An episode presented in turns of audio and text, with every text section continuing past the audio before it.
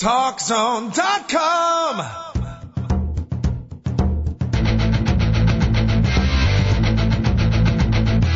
Now, TalkZone presents Two Guys and a Mic, your mid-morning break sports talk show.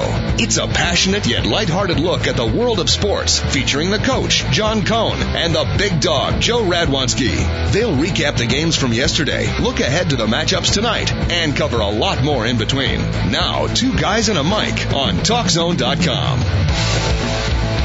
Yeah, we do welcome you to a Tuesday version of TalkZone.com. Two Guys and a Mic, thank you so much for joining us. A not-so-beautiful Tuesday here in the fine city of Chicago. We got snow falling. They're expecting, Jordan, anywhere from 6 to 10 inches. Winter has been thrust upon us, my friend.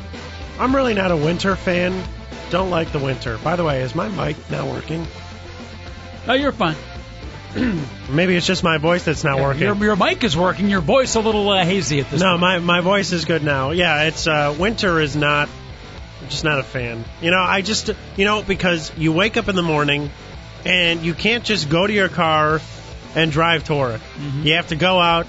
You have to start the car. You have to defrost the car. You have to wipe down the windows and use that little squeegee thingy to get all the snow off your windows. And then you gotta make sure that the car is warm enough for you to drive in it, so that you don't do something. Bitch. I know. You know what? David Olson is right, but it's a pain. It's like you have to wake up early and think about all these things I gotta do. I'd rather just roll out of bed like in the summer. There's no question about it. I absolutely agree with every one of those thoughts. It sounds like crying over spilt milk. Hey, what are we living in Chicago for if we hate it? Well, you know what? I've lived here all my life. I can cry about it if I want to. If you're listening to this program out west, possibly in the deep south, or any one of our other six continents tuning into the show where the weather is warm and beautiful where you are right now, I hate you. You know what my question is? Part jealousy, part hatred. You know what my question is? You always say that we're streaming in seven continents, which is true because we are on the World Wide Web. No question. But I would like to know what our contingent of Antarctic listeners is. Well, not great right now. Quite frankly, we've contacted a couple of sales reps, marketing people in the Antarctica surrounding area. We're trying to build it up, but quite frankly, right now our ratings show that we are struggling in continent number seven. I mean, I've heard that we're doing really well in suburban Antarctica, but the downtown has not been listening to us. And I think we really need to work on that. Are you talking about the outlying areas? Because the outlying areas basically are 99% of Antarctica. Yeah, I mean, just the downtown is just not doing as well. And I've called some of my penguin friends to see if we can work on this, and hopefully we'll be able to get a little bit bigger in the downtown of Antarctica. Downtown, the metropolis that is Antarctica. It's a booming metropolis. You know what? If we're big in six out of seven continents, I can live with that. But you're talking about the different winter things. I will tell you, the most underrated piece of apparatus, it's really not an apparatus, it's a mechanical device. And I made a joke of this when my son first started using it. I didn't even know my car had it. But I joke no more, and that is the automatic seat warmer. Yeah. See, this wouldn't surprise me. It wouldn't surprise me that you didn't know that you had it. I had no idea. Yes, because watching you manipulate a computer, whether it's Facebook or AOL Mail or basically any function that requires the click of a mouse, is a struggle for you. It's not the easiest thing for you. You're definitely not a computers guy, I've noticed. You're learning. You're basing it on the 30-somethings of the middle-aged 50s of my generation. I'm right smack in the middle of the pack. Yeah. So you I'm not that bad. No, you're not that bad, but you're learning. I would say you're in the learning stage. Thank you for being gentle. Yeah. I would say that you could use some work though in terms of manipulating internet windows, how to use Facebook, how to use Twitter. These things will come in time. Thank you. You will learn.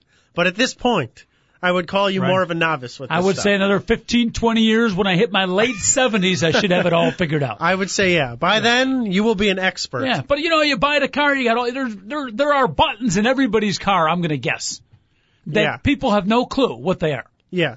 Well, I'm always worried that one of those. I'm always worried that one of those buttons is like, eject you from the car button or like decompose immediately button. And so I'm a little nervous sometimes that if I press one of those buttons that I'm going to get into some kind of major accident or trouble. And then they thought they'd get smart and they put a little symbol above the button to help us out. But whoever invented the symbol, I don't know if you play the game charades or not, but whoever designed those symbols is not a very good charades player, because you think that you have, you're lost on the button, then you see the symbol above it, and you still have no clue. Right. It looks like, what is it, like a lightning bolt or like three little lines or something? It should just be a picture of a butt.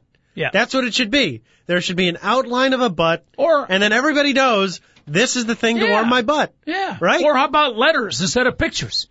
You know, why make it difficult? Just put, you know, battery emergency, butt warmer. Just use words instead of the damn symbols. And then, of course, you have to go refer to the owner's manual. Right. No one refers to the owner's manual. The owner's manual is about as complicated as a sports rule book. You ever look through a sports, like you play baseball? Yeah. Could be the most confusing thing ever written. No, but the owner's manual to me, though, is such a waste, because they just put it in your glove compartment when you buy the car, and you never see it again. Mm-hmm. It gets, you know, mixed in underneath with papers and insurance cards and maps and whatever you keep in your glove compartment. You know, all this kind of stuff just gets pushed over on it, and you never see your owner's manual again. And most people, after the 10 years they've had their car, have the plastic sealant around the owner's manual when they give up the car, because they've never opened the damn manual. It's a total waste.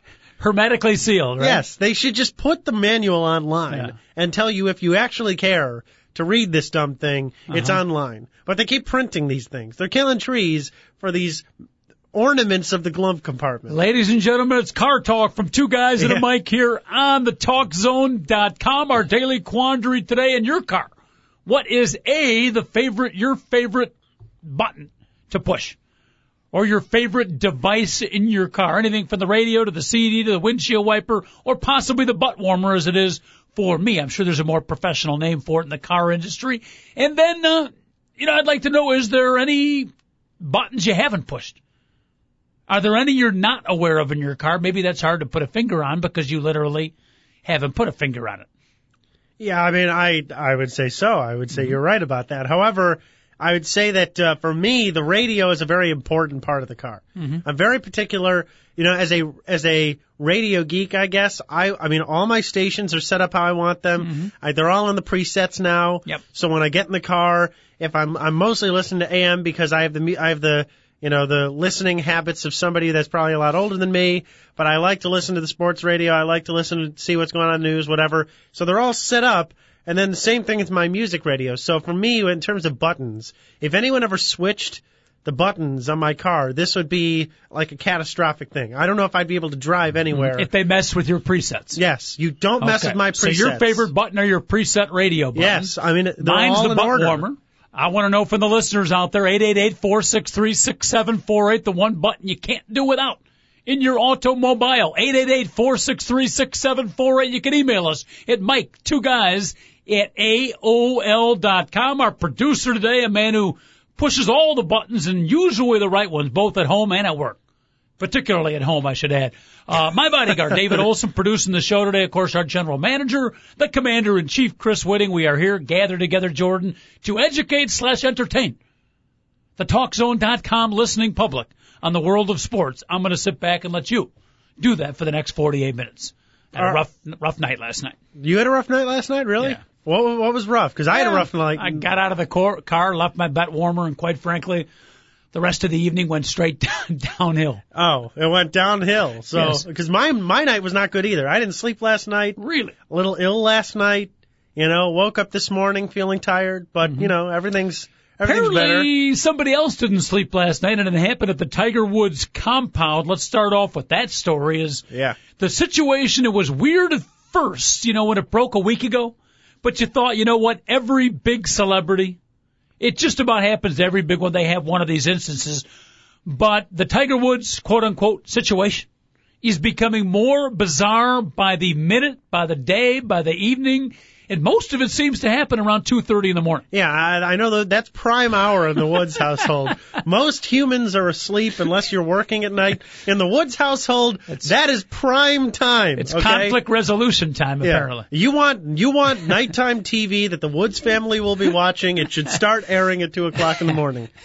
But you know what? It's weird because now they're showing on TVs in here, because we have nice TVs in our studio. You know, yes. we're We're real professionals of radio. We have two outstanding computers at our disposal, and as soon as I learn how to use them, I'll make sure they're disposable. Yeah, I was going to say, we're not really using them, but the screens are on, so that's a start. But, yeah, they're saying now it is, in fact, it was Tiger Woods' mother-in-law that was taken to the hospital this morning.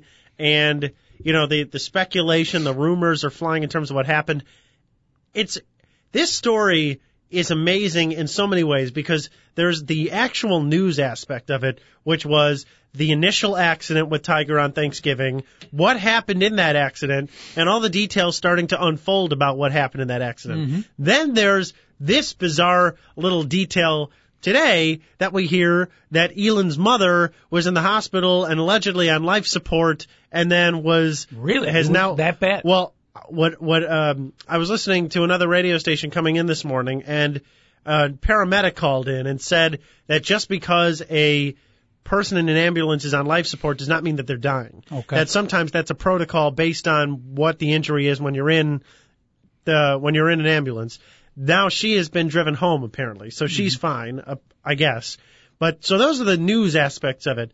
Then there's the National Enquirer TMZ aspect of it, which is how many women in the next few months are going to come out in consecutive days and say that they slept with Tiger Woods while he was married to Elin or had some affair while they were together or whatever. Maybe a guy. Could be a guy. It's about time for a guy to step to the floor. See, that would even be a bigger story. Absolutely.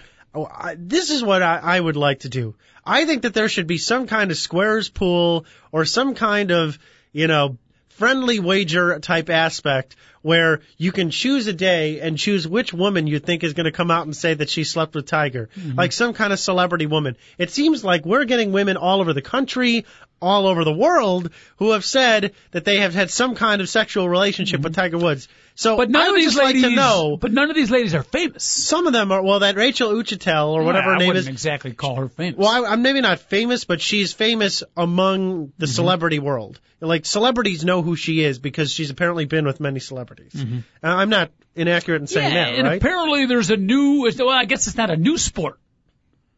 But it's I think he's turned dating into a sport. Well, apparently he has. And again, I feel a large part of me does feel bad talking about it. It's their business, and there's so many more important things going on in the world. So it is with great guilt complex that we talk about it. I agree. Here on the TalkZone.com, if you want to join in the guilt, 888-463-6748. We can all live miserably together. And now I forgot the point I was going to make. Well, what were we just talking about? We were talking about the guilt aspect of this. Well, here's what I'll tell you. Maybe this will help you. Thank you. With jog your thought here. I think that it is bad that we are talking about it. It's bad that what's worse is that the news stories keep coming out. That's the biggest problem because who he slept with and how many women he slept with. Listen, I said this to you last week on the show. It's been said before. The guy is married. Once you get married, that should be the end of your canoodling around with women. You should be faithful to your wife. The biggest problem with the whole thing for Tiger in terms of his personal life is that he's married. If he wasn't married and he wanted to sleep around with 10,000 women, he could do whatever he wants. Our co-host yesterday, Mark Carman, hit the proverbial nail on the head. Don't get married. Right. He should never. Don't get married. He should never have been married. Yeah. I agree. That was his biggest mistake in the whole thing. He wants to sleep with all these women, sleep with the women, just don't be married. Because that's where the moral obligations come in that he obviously didn't fulfill. But to me, the bad part for this, for Tiger and for his family, is that there's a news story that seems to come up now. Mother-in-law goes into the hospital. The stuff about the car wreck, because these types of things are what keep this mainstream news. And then all the peripheral things that really aren't news, that are really just his business, become part of the story because they're all related. And that's where it hurts, because I am not really a fan of this whole story in terms of the women. I don't care. I mean, I really don't. Listen, should he be faithful to his wife? Yes. Do a lot of people cheat on their wives? Yes. Does that make it right? No. Am I condoning it? No. But that's a fact. People cheat on their wives. He's Tiger Woods, so it's national news because of who he is. But that, to me, doesn't matter. The problem is that now we've got another news story to centralize all this gossip around, and it's not going to end. That's the biggest problem for me. He's Jordan Burnfield. He is guy number two on Two Guys at a Mic today here on the TalkZone.com. Again, our phone number 888-463-6748. Sports and more here on Two Guys at a Mic each and every Monday through Friday, 10 till 11 Central Time. I finally did remember. Got the train back on. I was talking about it's a new sport or a new activity. Apparently there are more than a few females who almost for a vocation, not an avocation, chase after famous people. Right, absolutely. And their goal is to bed that famous person.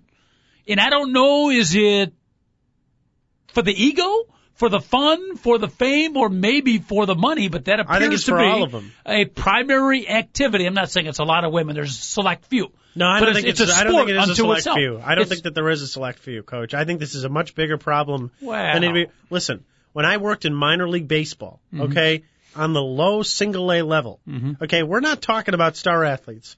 We are talking about professional baseball players that are barely out of school, that are not well known. I could name you every guy on a roster. You'd have never heard of any of these players, okay?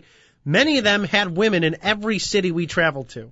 And these were not big cities. We're talking Jamestown, New York, State College, Pennsylvania, Eastwood, Ohio, little towns. But the coaches, not always the coach, well, sometimes the coaches, but the players seem to have women in all these towns because they're professional baseball players. Did the women also throw their feet among other body parts, or I should say, throw themselves at the feet? Could you throw your feet at someone? I don't think you could. At the feet of the play-by-play announcer, did you possibly partake in a little side helping? Are you kidding? I wish. Really? Broadcasters are the geeks, man. Yeah, come on. No, they don't want us. You're part of the program. You can't get a player. You go for the broadcaster. No, because, listen, Coach, I once got off a bus in Eastwood, Ohio. We were going to play the Mahoning Valley Scrappers, okay? We're going to play this team. We're about to get off the bus. I'm on the bus with the team. The second I get off the bus, there's a group of kids right around the bus. They want to get autographs. Kids? Yes. Okay. Young kids, 10, 12 years old. They look at me. They're like, can I have your autograph? I said, well, are you sure you want it? I'm the broadcaster. I'm not one of the players. So like, oh, that's okay. Go ahead. And then they went and got the autographs of the players. They don't care about us. I mean, I would have devalued the baseball. Like if one of the guys on the team that I did the play-by-play for ends up in the major leagues and they had my name and his name on the baseball, they should throw that baseball in the garbage because I ruined the value of it.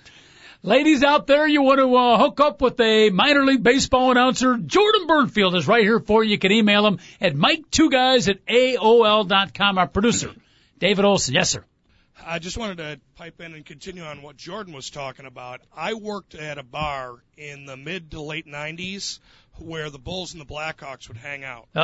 And the women would come in there for the sole intent of landing a player. That's the only reason they came in there. Yeah, like, this stuff happens all the time. It's like fishing. And some of the bigger name players who are going to remain nameless would just pull up into the parking lot and basically take carry out. Wow. See, listen, if you're an athlete in professional sports or even in college sports, because this goes on in college too. Listen, when I went to Syracuse, the lacrosse players would get the most gorgeous girls on campus. These girls were going to whatever bar they wanted to go, wherever the players were going, that's where the girls would go, and these guys could have the picking of whoever they wanted. And that's in college lacrosse. I mean, even at that level, at the professional level, and my guess is Patrick Kane, Jonathan Toews, these guys, or, you know, anyone on the Bulls, anyone on any of these teams could walk into a bar, walk into a restaurant, and they've got trump card over every single woman in that entire place. All right, there you go. 888-463-6748. We're hitting all the hard issues here this morning on the TalkZone.com. Very quickly, before we go to our first break, let's sneak out to the phone lines. He's checking in on line number 18. It's caller Jay. Checking in. Jay, how are you? Good. How are you, Coach? Average. Average. Okay. Question for you, or your opinion. Yes, sir. Do you think some of this could be lessened by Tiger if he were to make a public statement? I mean, do you think not that a celebrity has an obligation to make a statement, but in light of the firestorms that have been brewing, wouldn't he be better served, do you think, to make a public statement, maybe to satiate the public to some degree in terms of their thirst for information, and maybe this would quiet some of the storms a little bit? I don't know. I mean, what would it even do? To me, it's like, well, I slept with all these women, and more names are going to continue to come out, and I'm a bad person. Like, how would that change anything? You know, maybe later. It's too late. Don't you think? It's too late. Yeah. I think it's too late, too. I agree. It's too late. He let the story get away. I don't think it's – at some point he's going to come out, you know, and do a sit-down and maybe clear it all up. It just seems like, Jay, right now to do it, you almost have to let the firestorm – Look at A-Rod. A-Rod didn't come out right away. Mm-hmm. And then he had his, quote, sit-down with Peter Gammons, which was a complete sham and prefabricated questions and answers. And he came off as very ingenuous, so to speak, you know. And I agree that Tiger should have come out earlier, but even if he came out now, not in some prefab setting on Oprah or with Jim Gray or whoever, wouldn't he be better served? Because the American public doesn't mind if their heroes have a problem. They just want to hear from their heroes. Yes. Look at Pete Rose. I guess. Pete Rose had said, I know it's a little different, if he had come out originally and said, I cheated, I was a failure, people would have forgiven him. Now they don't care about him. Yeah, I think that will happen. I just don't know if now. It just seems like you got to let it play out a little bit. And by the way, don't underestimate the TalkZone.com, two guys at a mic. If Tiger Woods ever does come down to the sit-down, possibly caller Jay from 10 to 11. Right here with JB and the coach and the TalkZone. One to get Tiger on. Maybe you can get the exclusive. Well, I can tell you this. Nobody from the Golf Channel, nobody from the major networks that cover golf are going to touch that interview, because if they make Tiger angry in any way, they lose the number one player in the sport in terms of who they can cover. And that's it for the network. So my opinion is, if anybody covers this, it's going to be just a softball interview on ESPN where they're not going to delve deep into it, because he's not, like, if you're Jim Nance and you're the biggest golf commentator, you can't ask him tough questions, because if you piss off Tiger Woods, you've lost your number one guy. Maybe he should make an appearance on the Ellen DeGeneres show. I think that'd be, you know, in the daytime with a lot of females, a non-sympathetic audience. Maybe that's the way to go. I mean, I guess. I don't know. Listen, I think that he has a good point, but to me, it's not, you know, whether he comes out now or he comes out later, he's already ruined his life. I mean, what is he going to say? What would he say that would satiate people and make them, I guess, forgive him at all? Because the truth of the matter is, at some point, this is going to blow away, whether he says anything or not. He could borrow a page possibly from Tim Donaghy, the NBA ref, and say that the mafia had threatened his family and that he had to sleep with all these women. I don't think that's worth a shot. Yeah, I don't think that's going to work. Not going to work? Well, no. All right. Oh, did you watch that, though, didn't you, on 60 Minutes? Did you watch it? I did not watch it, unfortunately. I did read it. I'm a Tim Donaghy. All of a sudden, I'm a sympathizer. Why? I'm on his side. We'll talk about when we come back from the break. I want to hear this. Okay. We'll talk about that when we come back for the break. Producer extraordinaire, David Olson. By the way, real quick, David, in case some of Tiger's people are listening, if he wants to do the sit-down with us, best day here on the Talk Zone is there some days better than others. Every day is a great day at Talk Zone, Coach. You know what? This chair right here would be, it's like a throne right in front of us. Yep. I would say Tiger could have that chair, although we could turn it into like that King James chair from the Sports Center commercials where he's sitting in the throne. Remember that? And Susan Scott Van Pelt takes his chair. Yeah, and he wouldn't even have to wear the crown. Yeah, I would say that he could just have that. We'll put like a little, you know, throne or like a tapestry type of thing over the chair so it looks like a throne for him. Jim Gray, Peter Gammons, Oprah, they've had their time. Tiger, if you're going to tell them, your two good friends here in Chicago that'll be shoveling snow immediately after the show, JB and the coach, we're with you 10 o'clock to 11 each and every day. I also have we were talking about maybe we could dance up, we could make this chair look nicer. What if he took the wallpaper in his house and made the wallpaper all the women he slept with over the last 10 years. Now we're getting really ridiculous. It's definitely time for a break. It was time for a break about 14 seconds ago. Back on the TalkZone.com.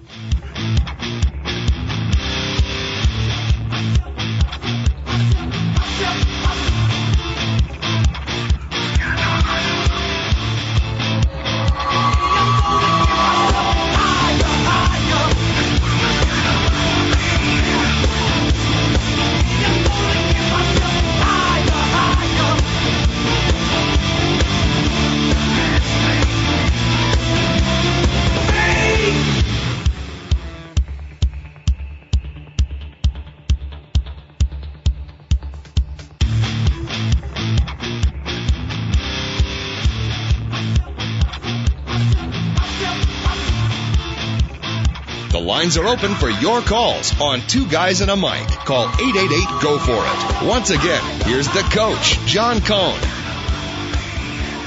And we are back on the TalkZone.com. Quick breaks, fast breaks. That's what we do. We only got 56 minutes and 30 seconds to get to it.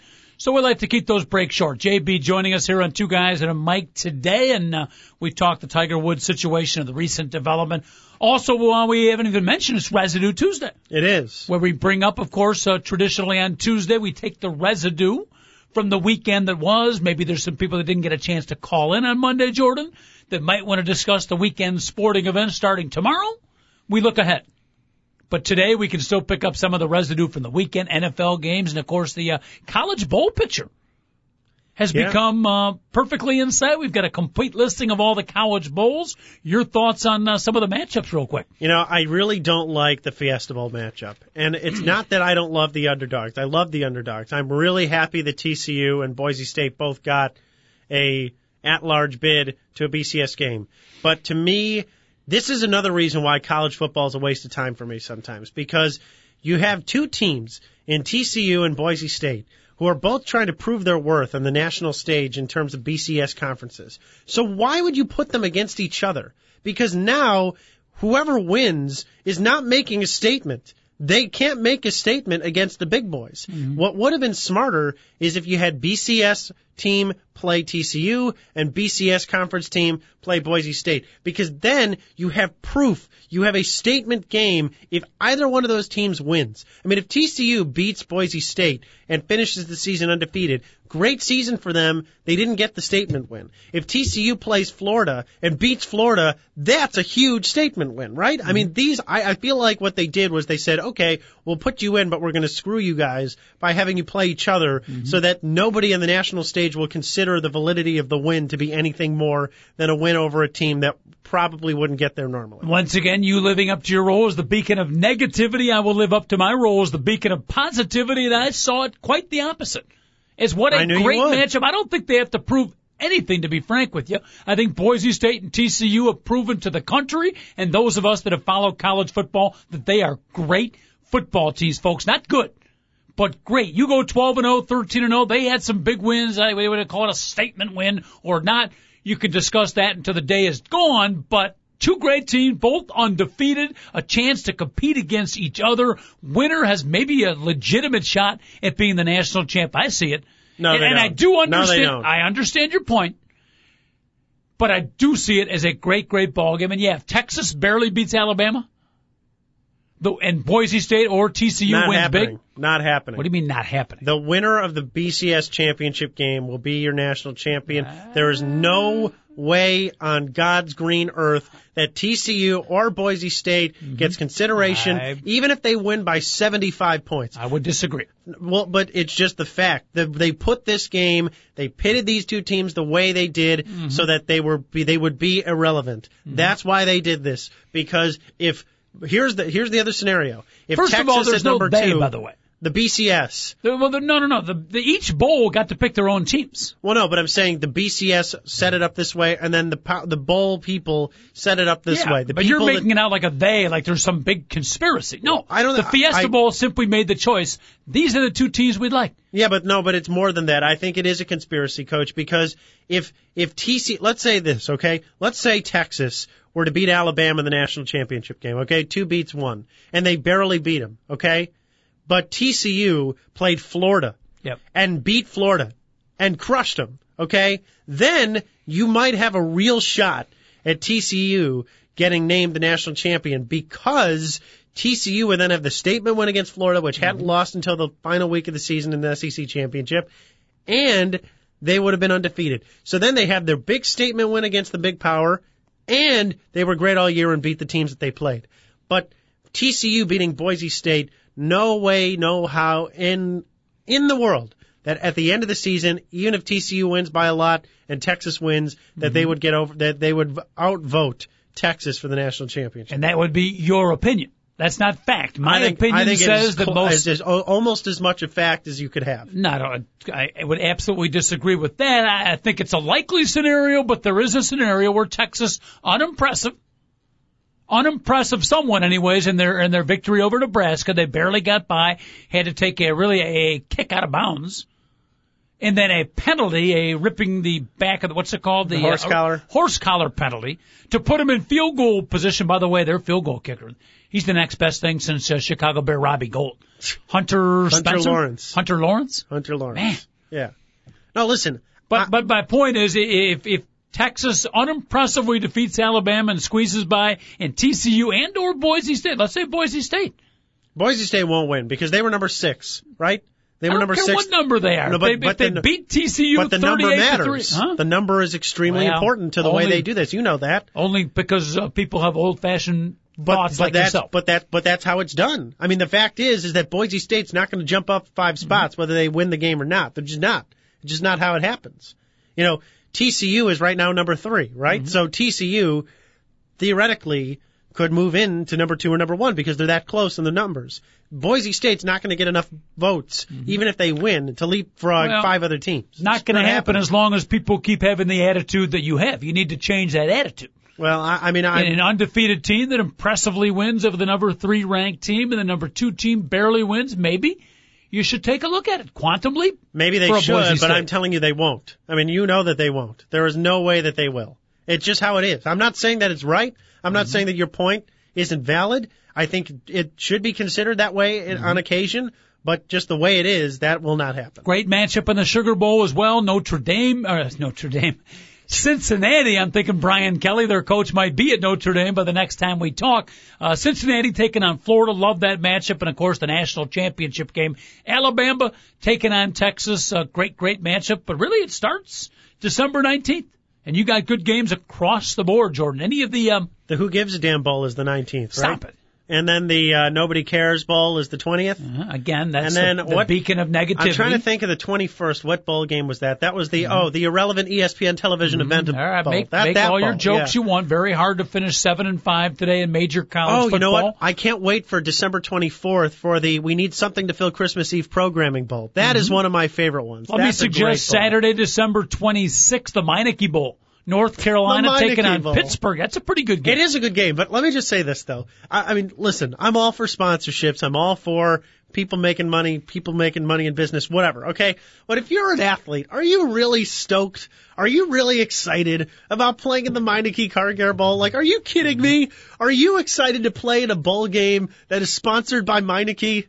Like, the only games that I would think would really get the juices flowing for a player are the Rose, the Sugar, the Fiesta, and the Orange, because those are the traditionally big bowls. I guess the Cotton Bowl, maybe. Spoken like a talk show host that has never been in the game.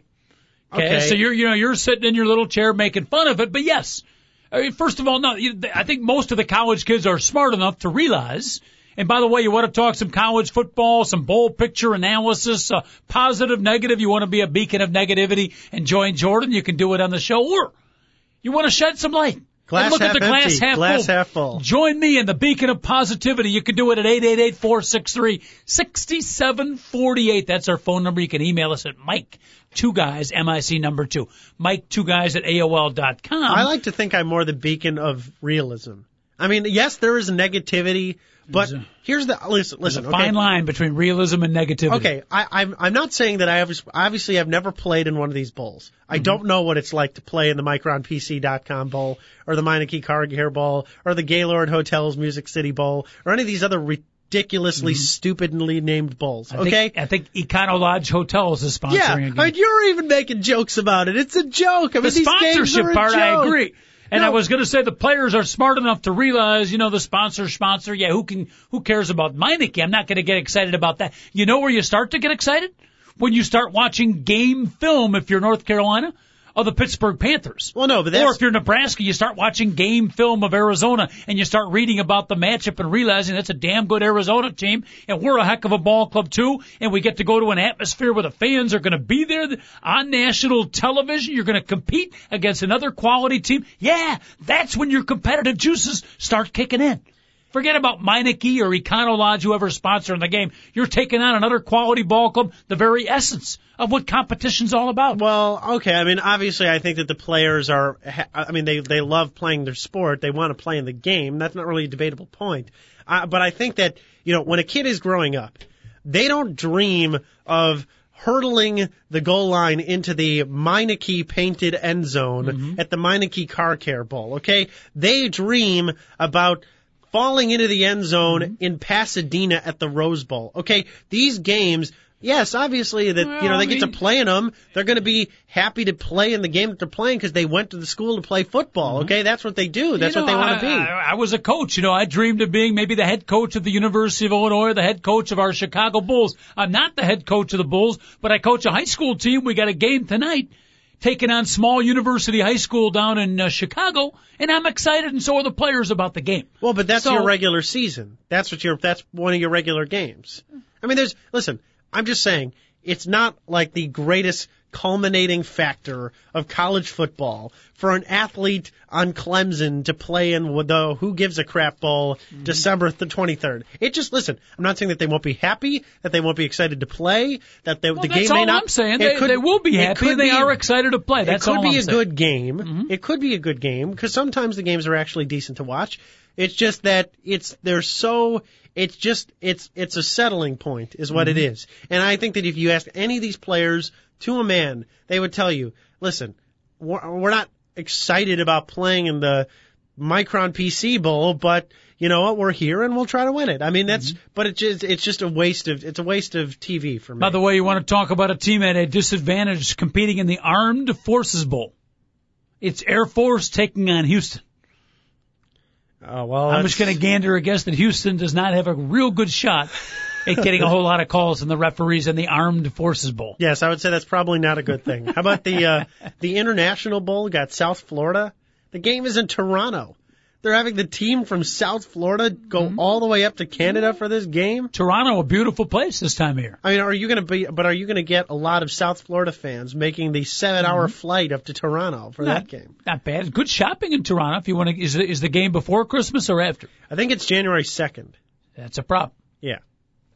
Well, yeah. Maybe you can get that early. The Chick-fil-A Bowl is back again, by the way. I thought someone would take over that sponsorship. I thought times might be rough for Chick-fil-A. What is Chick-fil-A, by the way? Fast food? It's a chicken, yeah, fast food chicken. Fast food chicken. It's like Chicago area does not have any Chick-fil-A. I don't think so. No, I've huge seen, in the South. Yeah, huge. Big in the South. I think that they're big out west too. Am I right? Yeah, I think that they're big out west. It's funny because you know whenever I travel around all these other places, they have their little like their Jack in the Box and their Carl's Jr. We don't have those. The Waffle House very big down south. I know that. Yeah, so that's. Have you ever heard of this place called Bojangles? No. It's a southern fried – you would hate this because you're Mr. Health Food. Yes. You know, it's fried food to the nth degree. Okay. A buddy of mine said that he went there because for work he was living out in Greenville, South Carolina, and he said that, you know, everybody had been talking about – I guess that there are these Bojangles restaurants all over the place. The way he described it to me was anything that you order, you should assume – has been dipped in a vat of butter and then deep fried for 20 minutes and then put back in butter and then deep fried again. He said that he ate a lunch there once and he went home and fell asleep for like 7 hours. Clear! Beep, beep, beep. Clear! Beep, beep, beep. Bojangles, huh? Yep. All right. They should have a Bojangles bowl. I'd like to see a Waffle House bowl down south. I think that'd be good. That actually sounds good. Yeah. All right, we're going to take a quick break, talking some college football here on the TalkZone.com. We've hit Tiger Woods. Well, let's use a different expression there. No, I was just going to say, did you hit him with the driver or the three-wood? Yes, we've discussed the Tiger Woods' recent developments. We've talked college football. It's Residue Tuesday. You want to talk about any of the NFL games over the weekend? We're not going to talk Chicago Bears. That was a sleeper. Any of the items on the list, or you want to jump off the sports page, JB and the coach right here for you. Two guys and a mic. 888-463-6748. We'll take a quick break. Don't go anywhere. It's the TalkZone.com.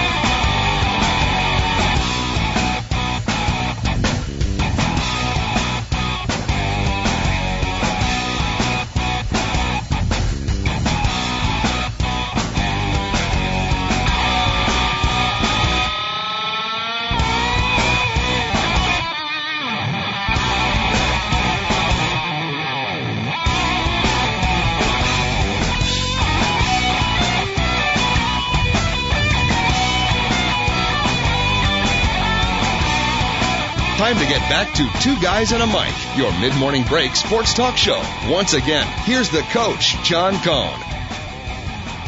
All right, we're back at TalkZone.com. Thank you so much for joining us. Snowy Tuesday here in the fine city of Chicago, whatever state you're listening to, whatever area you're listening to. We hope the weather may be just a little bit better. Certainly the traffic, we hope, is better than it is in the Chicago area. We do not have a paid traffic person on staff, Jordan, but I will play the part right now and say that if you're in the Chicago area, the traffic is bad. Yeah, I have to go down to the city tonight for work. Yep. I have to go to Rogers Park. Yeah, so, you should leave in about 10 minutes. Yeah, I was just going to say, if I need to get there by 7 o'clock, I should leave within an hour. Mm-hmm. It's just, here's something I don't understand about traffic, okay? And I get that you need to drive slower when it's snowing because your tires may not be treading as well. Okay, fine, I get that. But some people take this slow driving thing way too seriously. I'm driving to the station this morning, and I'm in my car on a residential street, and I'm trying to get to the highway, and this guy in front of me is probably going 12 miles an hour. Mm-hmm. Now, mind you, okay, the street has been mostly plowed at this point. It is fairly clean. I'm going under the speed limit because this guy is going way under the speed limit. You should be able to drive 30 miles an hour if the street's clear. Yep. Okay? If that's the speed limit, no excuse for you to be going that slow. If you're going to drive that slow, let me get around you. Yeah, I agree with you. And I had mentioned the most underrated button in the car, one that I was not even aware of I had when I bought it, was the seat warmer. Yes. The tushy warmer, if you will. Yes. You punch that button up, the seat warms up very quickly, and believe me, when you park outside as I do in the winter months, I never realized through the gluteal region, the heat can definitely emanate throughout the body. Yes. It's a beautiful thing. So that's the most underrated button in my car.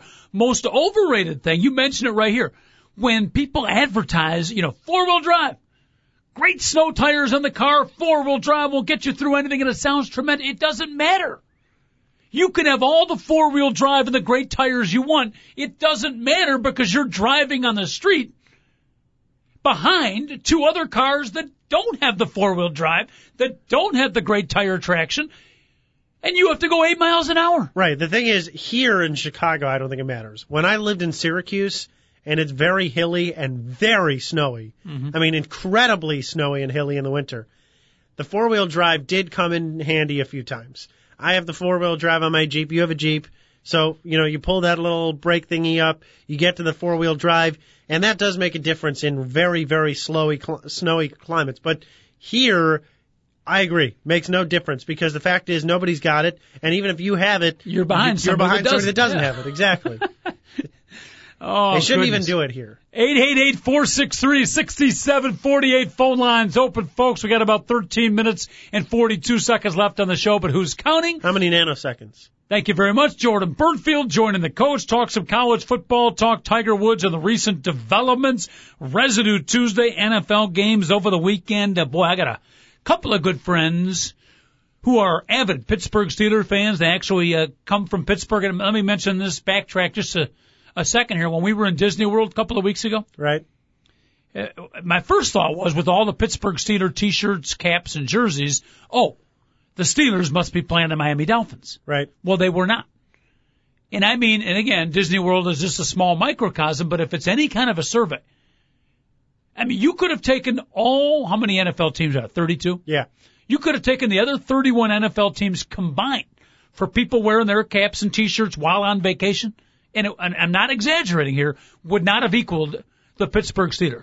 Steeler fans are everywhere. I mean, it's a huge following of fans. They're not only everywhere, they're obviously proud to wear their Steeler regalia. Oh, yeah, absolutely. I mean, you're right. I mean, the Steelers are as popular as it gets in terms of NFL football teams, but lost to Oakland. I didn't see the game. But and lost to Kansas City a couple of weeks ago. Right, I mean, what's happening? And Mike Tomlin, I've said on this air before, he's probably my favorite coach in the NFL. Great coach. I'd want him coaching my team any day. But wow, I mean, that bad losses, 6-6. Although, you know what? I don't dislike the Steelers. I like the Steelers, but I don't need them to win every year. That's fine. Let them have some time in mediocrity. Yeah. And it's good for their home crowd to experience defeat, which they have on occasion. Yeah, I mean, the Cub fan in me is like, you know what? Let them lose for once. Mm-hmm. Let the New England Patriots lose for a while.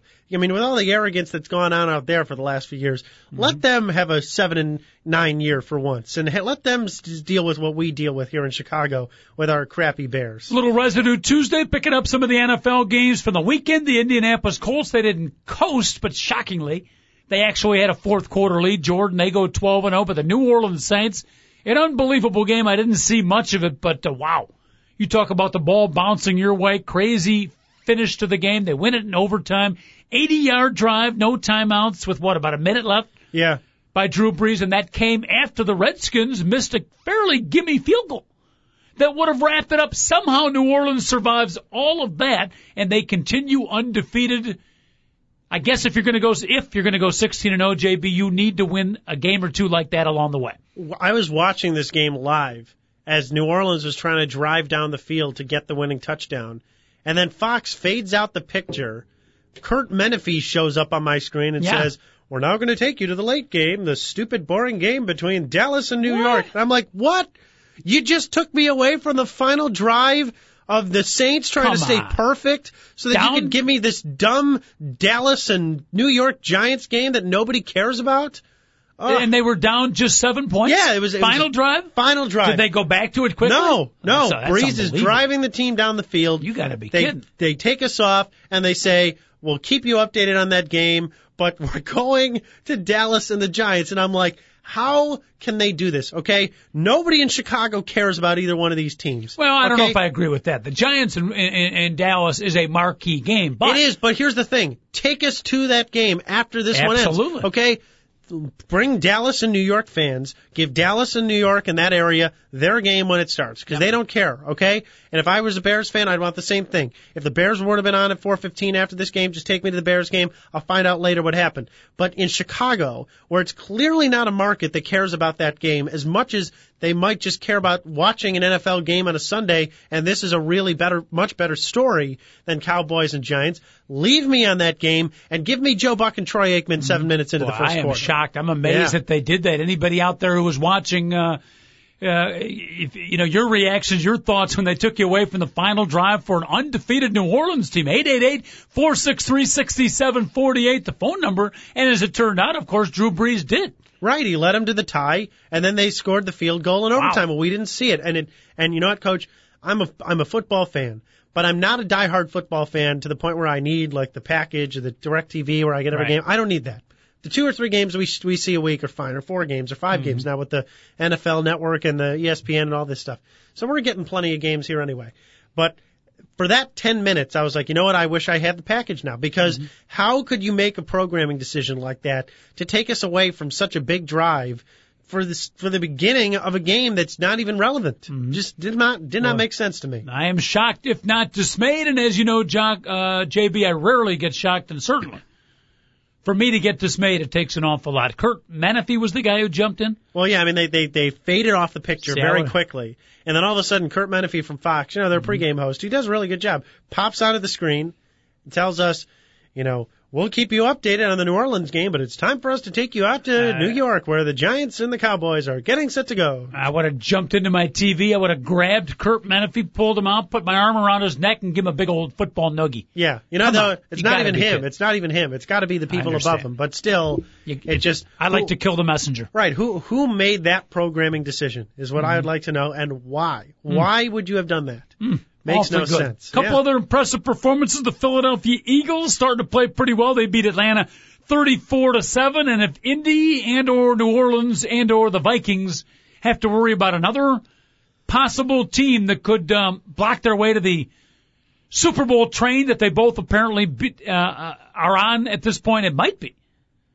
It might be a team that participated last year. That's the Arizona Cardinals.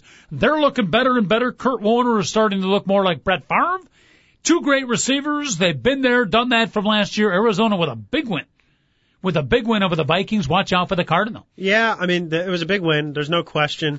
The Cardinals, to me, have been harder to figure out because Kurt Warner's had a really good year, but he was hurt against Tennessee. They lost that game. Matt Leinert's not taking you anywhere. He stinks. I mean, he's just not good. So you got to have Warner in the lineup.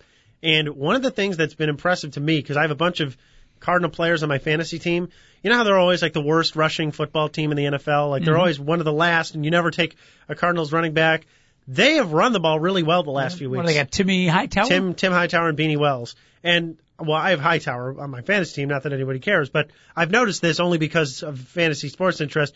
They have a situation where they're now actually running the ball pretty well, which is kind of scary because, like you said, they've got Fitzgerald, they've got Bolden, Steve Breston's a solid receiver. I mean, when you have those receivers, a good quarterback, and now you are actually capable of running the football, you're right, Arizona's really good. But to me, I still think Minnesota, when push comes to shove, and I know they look bad, I know the Favre didn't look good, I still think they have the best team in the NFL. I really do. Even though they have two losses, and the Saints have none, and the Colts have none, to me, the Vikings in the playoffs are set up to win better than any of these other teams. And I still think the Vikings are the most dangerous team as poorly as they played last year. I got to get Adrian Peterson going again. I agree with you when he's running like the all-pro that he's been the previous couple of years. He's fumbled a lot this year.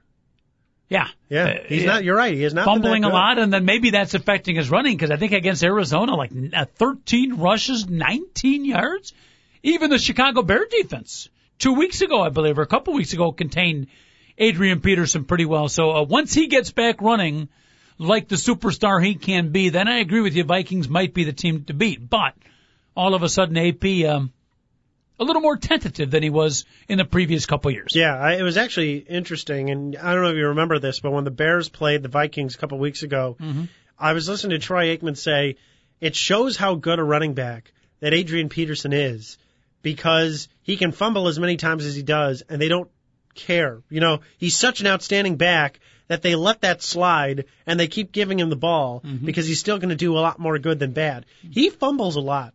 It's really not acceptable, except for if you're Adrian Peterson. If you're the best running back in the NFL and you fumble, okay, I guess that's how it's worked because they still give him the ball. Yeah, but he's fumbled a lot. That's the one thing that the Vikings could be missing because, as you know, in the playoffs, it's all about the turnovers, the momentum swings.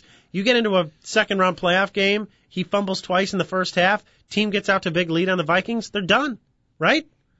I mean, that could be their undoing. Yeah, but I like that philosophy they have on Adrian Peterson. It's similar to the one that I would like the Chicago Bears, and I've been encouraging them. They're not listening, but I continue to encourage them to profess, and that is that Jay Cutler, I don't mind a couple interceptions a game. Maybe we need more interception from Jay Cutler because we need to fling the football down the field. Yep. So it's the same philosophy with Adrian Peterson. Don't be afraid of mistakes. If you're making big plays, a couple of mistakes along the way won't kill you.